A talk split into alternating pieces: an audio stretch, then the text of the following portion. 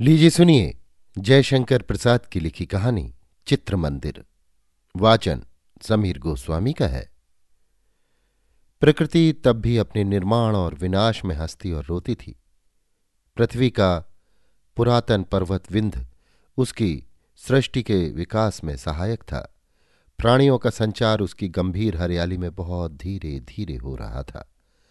मनुष्यों ने अपने हाथों को पृथ्वी से उठाकर अपने पैरों पर खड़े होने की सूचना दे दी थी।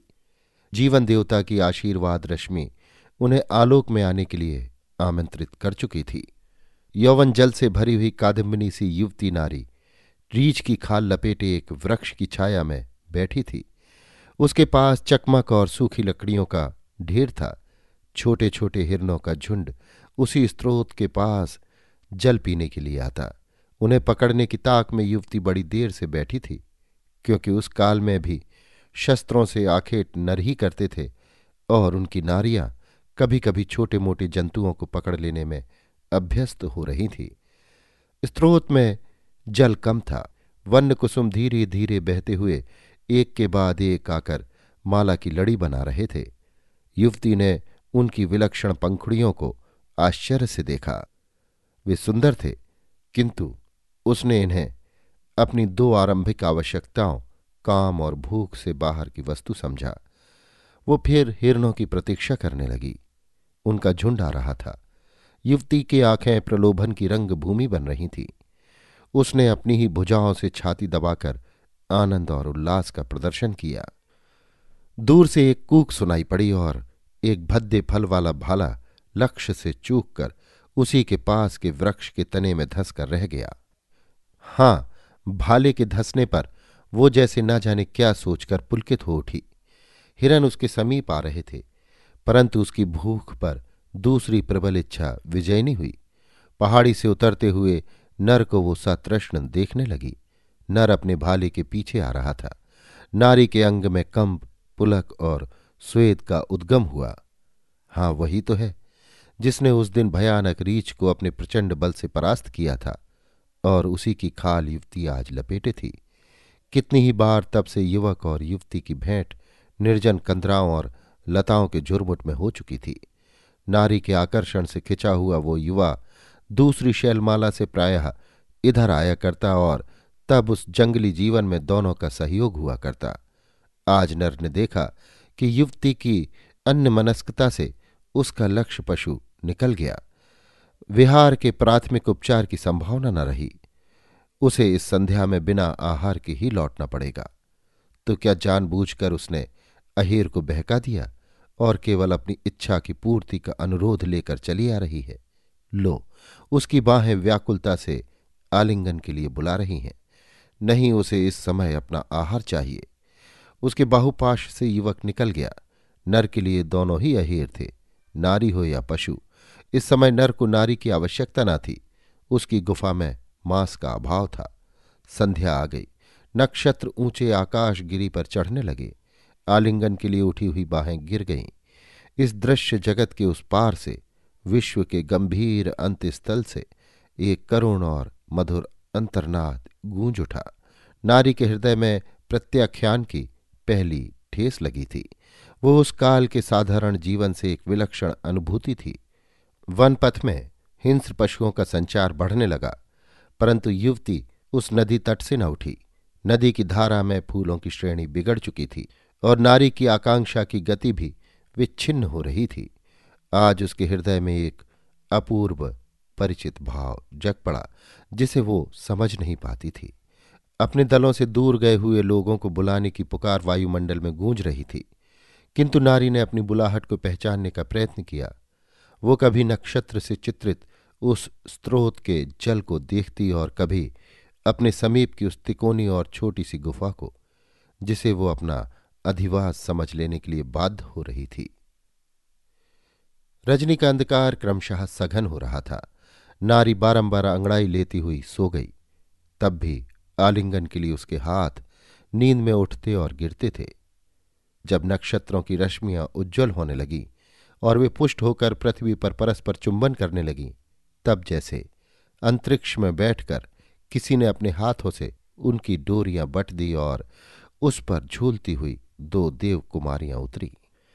एक ने कहा, सखी विधाता, तुम बड़ी निष्ठुर हो। मैं जिन प्राणियों की सृष्टि करती हूँ, तुम उनके लिए अलग अलग विधान बनाकर उसी के अनुसार कुछ दिनों तक जीने, अपने संकेत पर चलने और फिर मर जाने के लिए विवश कर देती हो। दूसरी ने कहा, धाता तुम भी बड़ी पगली हो।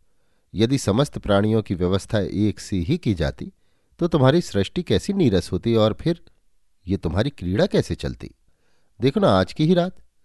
गंधमादन में देवबालाओं का नृत्य और असरों के देश में राज्य विप्लव हो रहा है। अतलांत समुद्र सूख रहा है। महामरुस्थल में जल की धाराएँ बहने लगी हैं और आर्यवर्त के दक्षिण विंध में अंचल में एक हिरण न पाने पर एक युवा नर अपनी प्रेसी नारी को छोड़कर चला जाता है। उसे है भूख, केवल भूख। धाता ने कहा, हाँ बहन, इन्हें उत्पन्न हुए बहुत दिन हो चुके, पर ये अभी तक अपने सहचारी पशुओं की तरह रहते हैं। विधाता ने कहा, नहीं जी, आज ही मैंने इस वर्ग के एक प्राणी के मन में ललित कोमल आंदोलन का आरंभ किया है। इनके हृदय में अब भावलोक की सृष्टि होगी। धाता ने प्रसन्न होकर कहा तो अब इनकी जड़ता छूटेगी ना? विधाता ने कहा, हाँ, बहुत धीरे धीरे मनोभावों को अभिव्यक्त करने के लिए अभी इनके पास साधनों का अभाव है। धाता कुछ रूठ सी गई। उसने कहा, चलो बहन, देवनृत्य देखें। मुझे तुम्हारी कठोरता के कारण अपनी ही सृष्टि अच्छी नहीं लगती। कभी कभी तो ऊब जाती हूँ।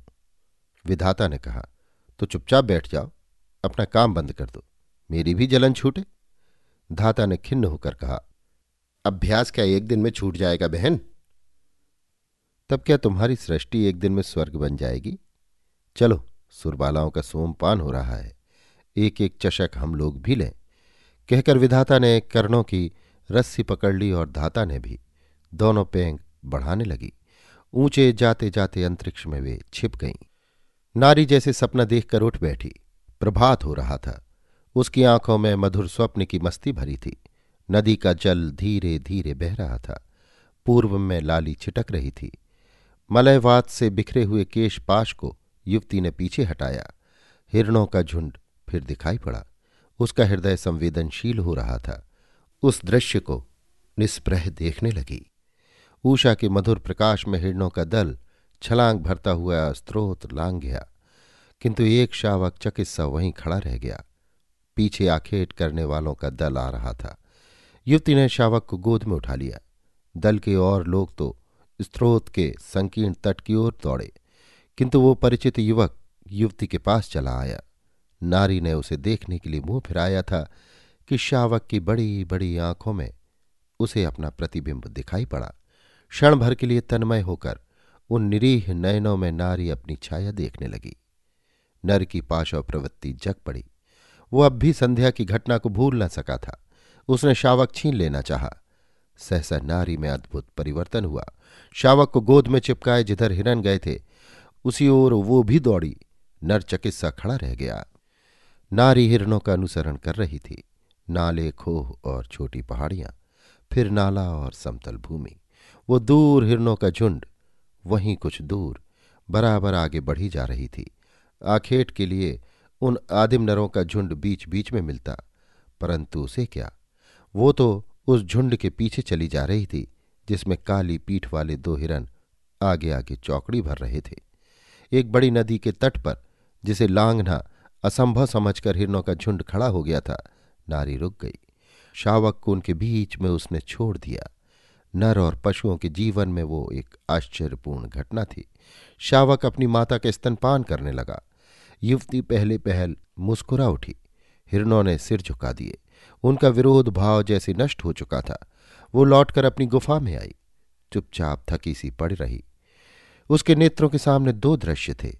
एक में प्रकांड शरीर वाला प्रचंड बलशाली युवक चकमक के फल का भाला लिए पशुओं का अहेर कर रहा था। दूसरे में वो स्वयं हिरणों के झुंड में घिरी हुई खड़ी थी। एक में भय था, दूसरे में स्नेह। दोनों में कौन अच्छा है? वो निश्चय न कर सकी। नारी की दिनचर्या बदल रही थी। उसके हृदय में एक ललित भाव की सृष्टि हो रही थी। मानस में लहरें उठने लगी थी। पहला युवक प्रायः आता उसके पास बैठता और अनेक चेष्टाएँ करता, किंतु युवती अचल पाषाण प्रतिमा की तरह बैठी रहती।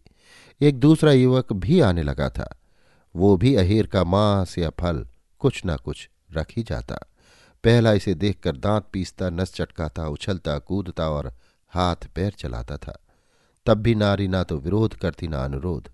उन क्रोधपूर्ण हुंकारों को जैसे वो सुनती ही ना थी। ये लीला प्रायः नित्य हुआ करती। वो एक प्रकार से अपने दल से निर्वासित, उसी गुफा में अपनी कठोर साधना में जैसे निमग्न थी। एक दिन उसी गुफा के नीचे नदी के पुलिन में एक वराह के पीछे पहला युवक अपना भाला लिए दौड़ता आ रहा था। सामने से दूसरा युवक भी आ गया और उसने अपना भाला चला ही दिया। चोट से विकल वराह पहले युवक की ओर लौट पड़ा, जिसके सामने दो अहेर थे। उसने भी अपना सुदीर्घ भाला कुछ कुछ जान में और कुछ अनजान में फेंका। वो क्रोध मूर्ति था। दूसरा युवक छाती ऊँची किए हुए आ रहा था। भाला उसमें घुस गया। उधर वराह ने अपनी पैनी डाढ़ पहले युवक के शरीर में चुभो दी। दोनों युवक गिर पड़े। वराह निकल गया। युवती ने देखा वो दौड़कर पहले युवक को उठाने लगी। किंतु दल के लोग वहाँ पहुँच गए। उनकी घृणापूर्ण दृष्टि से आहत होकर नारी गुफा में लौट गई। आज उसकी आँखों से पहले पहल आँसू भी गिरे। एक दिन वो हँसी भी थी। मनुष्य जीवन की ये दोनों प्रधान अभिव्यक्तियाँ उसके सामने क्रम से आईं। वो रोती थी और हंसती थी हंसती थी, फिर रोती थी। वसंत बीत चुका था। प्रचंड ग्रीष्म का आरंभ था। पहाड़ियों से लाल और काले धातु राग बहने लगे थे। युवती जैसे उस जड़ प्रकृति से अपनी तुलना करने लगी। उसकी एक आँख से हँसी और दूसरे से आँसू का उद्गम हुआ करता, और वे दोनों दृश्य से प्रेरित किए रहते। नारी ने इन दोनों भावों की अभिव्यक्ति को स्थायी रूप देना चाहा। शावक की आँखों में उसने पहला चित्र देखा था। कुचली हुई वेतस की लता को उसने धातु राग में डुबोया और अपनी तिकोनी गुफा में पहली चितेरिन चित्र बनाने बैठी। उसके पास दो रंग थे, एक गैरिक, दूसरा कृष्ण। गैरिक से उसने अपना चित्र बनाया, जिसमें हिरणों के झुंड में वो स्वयं वहीं खड़ी थी और कृष्ण धातुराग से आखेट का चित्र, जिसमें पशुओं के पीछे अपना भाला ऊँचा किए हुए भीष्माकृति का नर था। नदी का वो तट, अमंगलजनक स्थान बहुत काल तक नर संचार वर्जित रहा, किंतु नारी वहाँ अपने जीवन पर्यंत उन दोनों चित्रों को देखती रहती और अपने को कृत कृत्य समझती। विंध्य के अंचल में मनुष्यों के कितने ही दल वहाँ आए और गए। किसी ने पहले उस चित्र मंदिर को भय से देखा, किसी ने भक्ति से। मानव जीवन के उस काल का वो स्मृति चिन्ह। जबकि उसने अपने हृदय लोक में संसार के दो प्रधान भावों को प्रतिष्ठा की थी, आज भी सुरक्षित है। उस प्रांत के जंगली लोग, उसे राजधानी की गुफा और ललित कला के खोजी उसे पहला चित्र मंदिर कहते हैं। अभी आप सुन रहे थे जयशंकर प्रसाद की लिखी कहानी चित्र मंदिर वाचन समीर गोस्वामी का था।